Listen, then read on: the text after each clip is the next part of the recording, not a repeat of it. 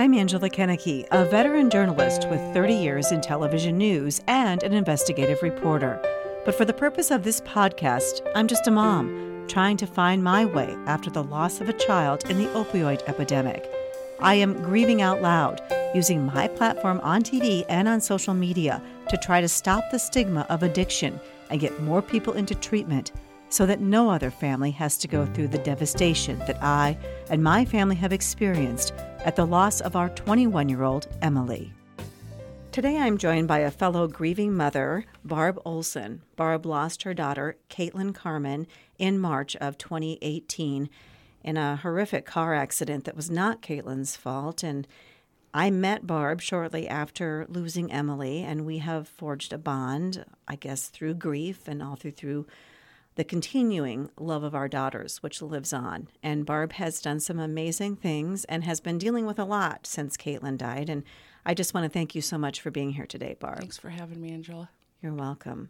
I can't remember exactly how we met. Did you reach out to me after Emily died? Yes, I uh, Facebook messaged you after Emily died just to let you know that I was a grieving mother and I knew exactly what you were going through, and I just wanted to let you know that um, I was I was thinking about you, and I was so sorry for your loss.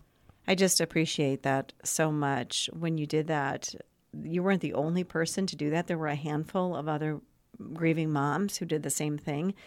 And I think uh, now I feel I try to pay it forward mm. and do that as well, just to let other people know they aren't so alone. Because I think you do feel like the rest of the world has have they all have their families, their children, or whatever, and you're sitting here sort of suffering in, in silence. It's such a lonely feeling, is what I'm trying to get at. Yeah, you you do feel like your new journey is very much lonely and that nobody possibly understands it. Everybody they they they offer their condolences, but I feel they don't possibly understand what you live 24 hours a day and sometimes the only uh, connection you have with all of that emotion is with another grieving mother.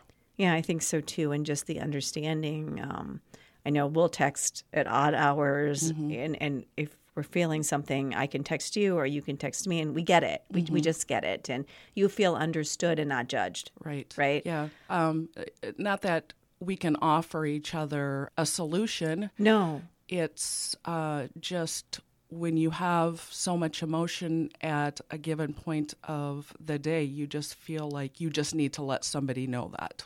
Right, just to let it out a little mm-hmm. bit, someone who understands. And I think at first, and maybe you felt this way at first too, I was looking for relief somehow. Like, who could give me an answer? How do I solve this problem? How do right. I find some relief? But there really is none. I think you come to realize that you have to somehow incorporate this into your life. Right for sure. That's, I think, one of the hardest things to come to the realization of is that this is never something that you will get over. This isn't going to get better like it's an illness. Somehow you need to move forward with grief. And not forgetting the loved one. There are maybe healthier ways and, not so healthy ways to handle it, right? Mm-hmm, correct. Let's talk a little bit about what happened with Caitlyn because by all accounts, she was just an amazing, amazing girl, just a giving, loving, fun loving person who had goals for herself and who really cared about others. Mm-hmm. And she was just in the wrong place at the wrong time, doing yeah. something nice for her little half brother, mm-hmm, right? Mm-hmm, correct.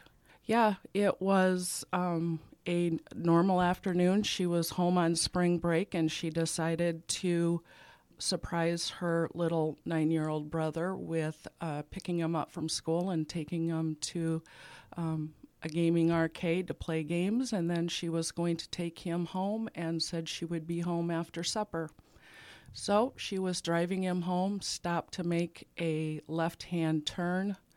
A distracted driver did not see her and rear ended her going 65 miles an hour and pushed her into the path of an oncoming semi truck. And she was killed instantly. Yes.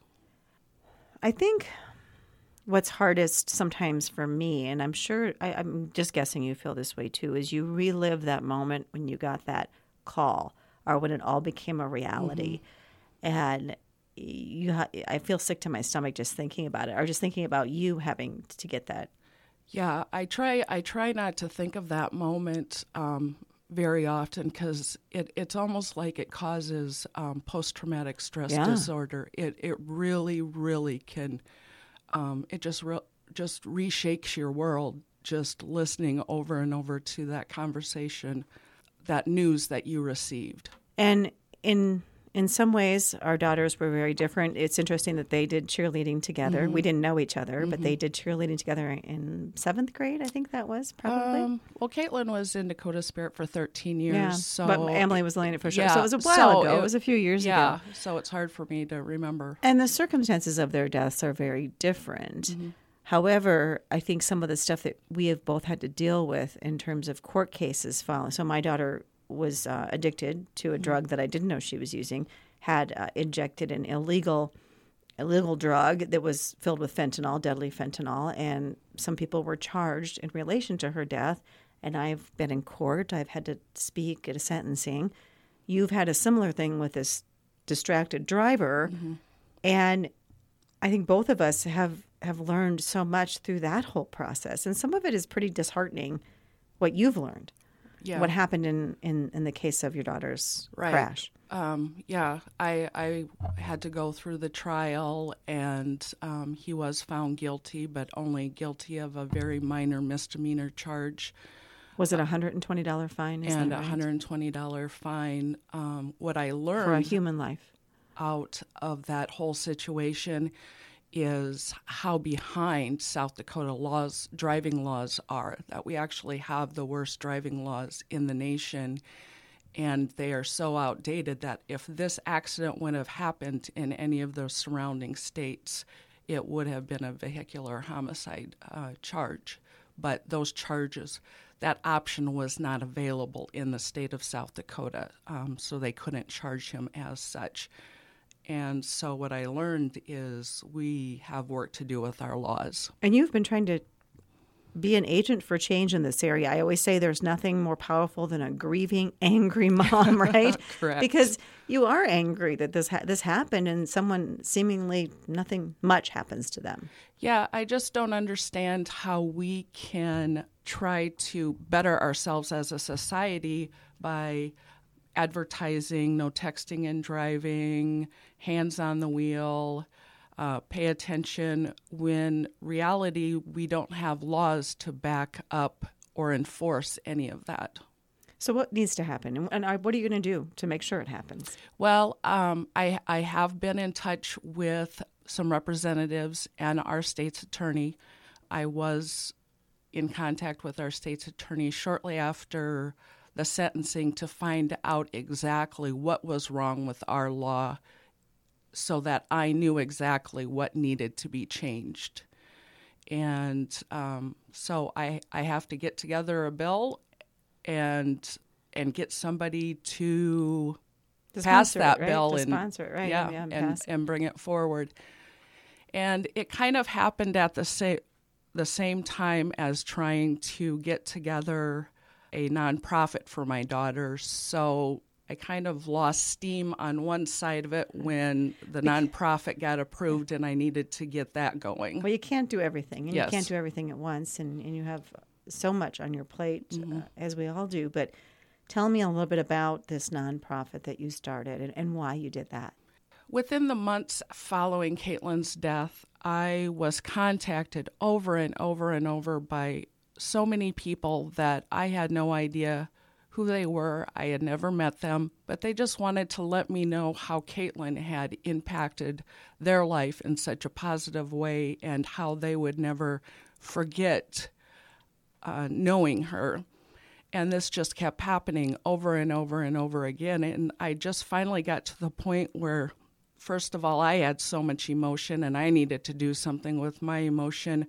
But the realization came to me that she had already spread so much love, so much goodness, that how can this already be over at in 19 years? How can this this this this can't just be done? And so this has to continue. And she was a sophomore or a junior in college? A sophomore. Sophomore in college at USD. Yep, she University was a of South special ed-. A special education and elementary ed She had so many friends. major. So, wanted to be a teacher, wanted Yep. to work with kids with special needs. correct. And so you heard from all these people, which must have felt really, really good to know. I mean, Mm-hmm. It- it really- bittersweet, right? Bittersweet. Yeah, it, it's really what keeps me going on a lot of days. Yeah, Just to know Right. that she impacted so many people. And you wanted to do something with that. So what was your idea? What did you want to do? And so I decided to start um, the foundation called Live Like Cat. Caitlyn's nickname was Cat. And, she always drew. Uh, she always drew the cutest little cat when she signed her name. Yeah, Yes. Yeah. Yeah. Adorable. Which is the logo of uh, the nonprofit. And so we just through through help with friends and brainstorming, we came up with how how what is this going to look like? We we have this concept that we have to move forward with a nonprofit, but what's it going to look like? And so it looked like what Caitlyn's work already was, which is literacy, children, teaching, and education. Through that, we support teachers, classrooms, education, and other literacy programs. So you've collected books. You've been into classrooms bringing books. And what else have you done? Uh, we just issued our, we just gave away our first teaching scholarship of $1,000 last month. That's wonderful. So um, Congratulations. yeah, she's she was she just emulated Caitlyn in so many ways. It was just amazing. Is this helping you doing all this work? I'm asking. It, it is helping me. It's something. It's a channel for my emotion. Mm-hmm. I always say that I am channeling my grief into Emily's hope that by taking the focus off myself and putting it on others, of trying to prevent other people from having to deal with a similar tragedy. And in your case, you're keeping your, your daughter's work alive. And also, it's very important to me to keep my daughter's art alive in, in, a, in a very similar way. We have an art scholarship in Emily's name as well.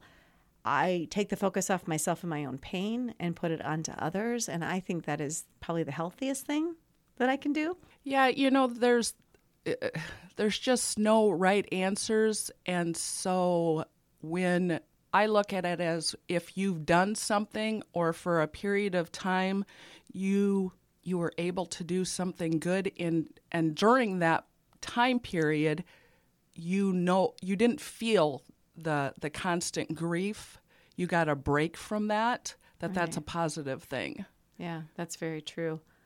Plus, I think one of my fears is that we both had talented daughters that had their own passions. And when someone dies 20 years from now, you know, who's going to remember that person other than their mom if we're, we're still on this earth, right? right Um, I think our, their close family. I think it's just we don't want our children to not be remembered. It's it's I think uh, one of the greatest fears of a mother is that everybody's going on with life and you just hope that your daughter will not be forgotten. Right. I don't think that Cat will ever be forgotten. so you know, Especially with this, what I see, all this good work you're doing, and people naturally want to help in those efforts. Sometimes getting people to want to help with addiction issues is a little bit different. You know, it's, it's doesn't have as many positive connotations around it as what you're doing with, with the Live Like Cat Foundation. Let's talk about you for a minute because uh, before Cat died, you were suffering from cancer. You were in remission. Is that right? correct. Yeah, I was diagnosed in um, June of 2016 with non-Hodgkin's lymphoma. It was just shortly after Caitlyn had uh, lost her father and had then graduated from high school. And so she was alive still when I was going through treatment the first two times for uh, the lymphoma. And then I was declared in remission for two years. And now it's back. Yes. Do you think that's because of the horrible emotional state that losing a child puts you in? Is that has it affected you physically? Is what I'm asking. Uh, it was no surprise to me when uh, they said that the lymphoma was back. I just figured, how how can it not be? How can it? How can such extreme grief not affect you emo- uh, physically in Right. so many ways. that mind body connection. And I think when we're under so much stress, you know, emotionally, right. obviously it shows up in physical symptoms. I've had some physical symptoms of anxiety type, you know, things too, and other things that stomach issues, you know, I think that are clearly that, that mind body connection. Yeah, I think people forget about that or don't realize that. They just figure it's an emotional sadness, and grief is just so much more complex than that. It comes out in strange ways sometimes too, like when you're least expecting it. And I'm not talking about just crying. I mean, there's just all kinds of a gamut of emotions, and it's hard to keep a hold of yourself and who you really are in the midst of it all. Oh, for sure. It, it's almost like you have forgotten who you used to be. Right. You, you feel that person is no longer existing. and maybe maybe they don't. I mean, I suppose it, it will forever change us. Sure. This these huge monumental losses. What what can you do for self care to take care of yourself? I worry about you now with the return, you know, of your cancer and you're starting treatment again. Right. You know, that's that's a hard one because as a mother, you've always put your children before yourself. And that continues even after death. And so for me to put myself first in front of Caitlyn is still a very difficult thing. So I guess I try to obey the doctor's orders as best I can. When I'm fatigued, I stay home and rest and I try to I try to listen to my symptoms, I think, more than I used to. It does forever change you. I have talked to a couple other mothers who have just really struggled after losing their daughters. Both lost daughters, um, besides us here in our in our community, and I think both of them have also lost their jobs. One was sort of forced out, one was actually fired because it is really hard to keep it. I, I've been very lucky; my employer has been understanding and supportive, but it's really hard to keep all those balls in the air when you're dealing with a loss of a child. For sure. One of the things that I think goes when you are affected by such extreme grief is your concentration. And That's so no doubt. Before we started this podcast, I couldn't remember anything. I said, but at least Barb, you understand because Right. I'm with someone who is really understanding. But I could be with, I could have forgotten name or something like that, and I could be with someone like, well, what's wrong with you? You Yeah. know? So, um, you know, a job is a difficult thing some days to to effectively do because you're you're not all together right. most of the time. My focus and my concentration isn't what it was. Right. Um, For sure. Sometimes I think you know part of that is because I'm spread a little thin with trying to do nonprofit and charity work on top of things, and also raise my other children. But at the same time, I was always able to have more laser focus before, even when I had a lot of stuff going on. Right. Um, it's just harder now. Yeah, you just feel like you can't connect all the dots anymore. Now I know you've been uh, through some counseling. That's really great. What are the best? And you shared a few things with me before we started talking for this podcast. What do you think has helped most in grief counseling for you? Probably the aspect of hearing that there that there is hope, that that all these steps along the way, where I am today, even though it might not feel like I'm in a better place than a year ago, for somebody to tell me, you you are doing it. You are walking with grief and you're doing wonderful things and you are surviving. And there is there is hope. There's hope today. What brings you joy today? You know, that's that's a hard question to answer. My my counselor asks me that and I guess my friends And have you been able to keep all of your friends? That's one thing that has come up time and time again when I talk to other parents and people who've lost children. Sometimes those friends that they had don't want to be around somebody who's grieving. Have your friends seem really great and supportive? Yeah, I have awesome friends and for the most part they are they are all still by my side. That's fantastic. But I know exactly what you're talking about that I think sometimes death just makes people uncomfortable. Yeah. Well, we all want to think, right, we're going to live forever. Nobody really wants to think about death or that anything could happen to them or their loved ones. But death is part of life. We all are going to have to deal with it eventually, in one way or the other. And when it just hits so close to home, I think some some people just don't know Right. w- what to say. You know what's interesting too? I may be getting a little bit off topic here, but that we, you and I know that anything can happen at any moment. So, for example, we just had a tornado hit our community this last week, mm-hmm. and I know. I mean, I, when I was taking cover with my family and my teenage teenager, you know, for the, I know that anything can happen at any minute. There are no guarantees in this life. How has, and you know that too. Yeah. How has that changed you, knowing that, really knowing it, not just as an abstract concept, but as a reality?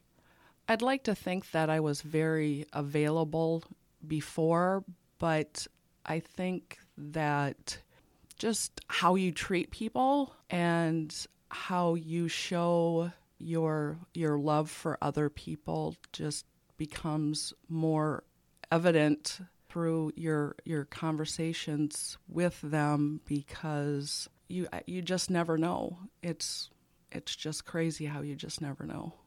I think this has made me a more compassionate and less judgmental person. For sure. you think that for yourself oh, too? absolutely. Th- th- there's there's just so not time for for pettiness in my life anymore. Just no time. Right. And the you you really these minor things you're like, "Oh, who cares about w- whatever?" You Yeah, know, it, that the doesn't drama, matter. The minor drama. Yeah, the And drama. I always call it post traumatic growth. Mm-hmm. You know, it's easy to focus on the loss and, and the sadness. And I, I believe depression follows after that first year. I really believe that, especially in our cold winters where we live, and Right. it can be kind of tough. But I do think that if we can allow ourselves, we can grow following these horrible tragedies. I think it has to be a conscious effort. Right. It's easy to, it, and that's why I think focusing outward instead of going inward on ourselves. because it could be very easy to Yeah. do that. Right. It's a conscious effort many days to keep putting one foot in front of the other and moving forward. What gets you up in the morning? What, what gets you going? Probably first of all, I could hear Caitlyn saying to me, Really, mom? Really? You're not going to go on? And some days just, well, what else am I going to do? Yeah. What about uh, the work that the foundation can do? Is that something that you get excited about that you feel has purpose in your life?